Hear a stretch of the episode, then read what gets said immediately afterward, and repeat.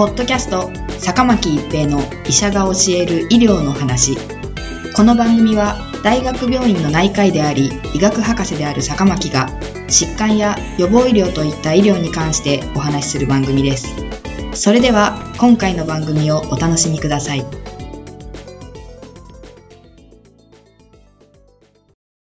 皆さんこんにちは、坂巻一平です。ポッドキャスト坂巻一平の医者が教える医療の話。今回はヒトパピローマウイルスワクチンです。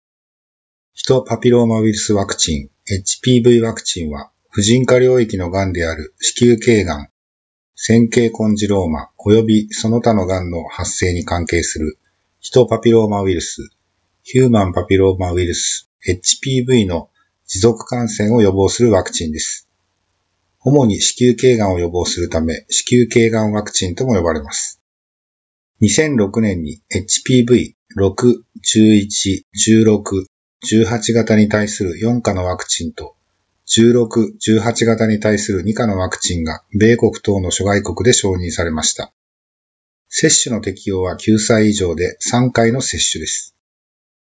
現在に種類のワクチンが製造されており、世界でおよそひゃくさんじゅっかこくで認可されています。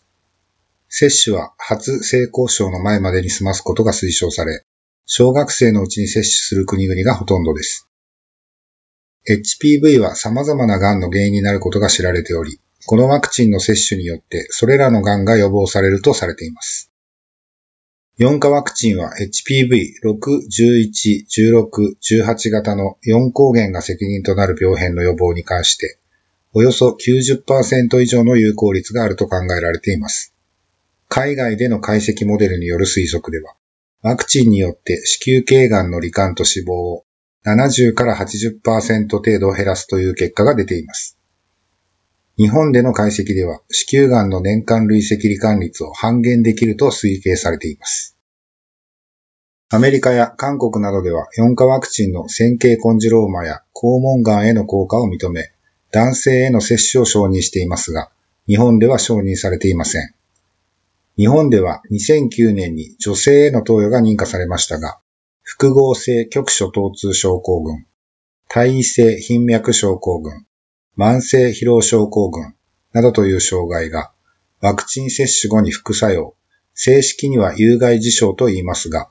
として起こるとしてマスコミに報道されました。また、医師の中には、子宮頸がんワクチン関連神経免疫異常症候群、ハンスという病態がワクチン接種後に起こると言っているグループもあります。世界保健機関 ダブリューエイチオー などの調査では、ワクチン接種との因果関係は否定されています。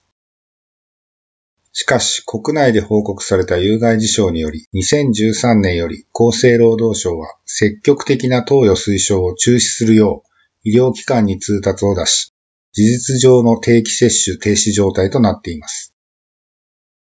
ダブリューエイチオー は日本だけが接種の勧告を中止していることに関して日本を名指しで非難し、若い女性が本来なら避けられるはずの エイチピーブイ の脅威に暴露され、薄弱な根拠に基づく政策決定は、安全で効果的なワクチン使用を妨げ、結果として真の被害を招き得ると厳しい見解を示しています。これまでも エイチピーブイ ワクチンの有害事象に関する論文はいくつもありますが、ワクチン非投与群と比較して重篤な有害事象が多いというデータはありません。エイチピーブイ ワクチンと エー 型肝炎ワクチンを比較したじゅうにかこく平均じゅうにさいの エイチピーブイ ワクチン接種せんさんじゅうごにんと エー 型肝炎ワクチン接種せんさんじゅうににんを比較した研究では、重篤な有害事象の発生率は いってんいちパーセント と いってんさんパーセント で変わりませんでした。じゅうからよんじゅうよんさいのデンマークとスウェーデンの女性を追跡した研究でも、自己免疫疾患、多発性硬化症、その他の脱髄疾患に関して、ワクチン群と非ワクチン群で差を認めませんでした。さらに、このにカ国のじゅうはっさいからよんじゅうよんさいまでの女性を対象とした研究が、にせんじゅうななねんに発表されましたが、有害事象に関しては、ワクチン接種群と非接種群で差を認めていません。これまでの報告によれば、エイチピーブイ ワクチンは接種部位の疼痛は強いようですが、その他の重篤な有害事象の発生頻度は、その他のワクチンと変わらないと言ってよいかと思います。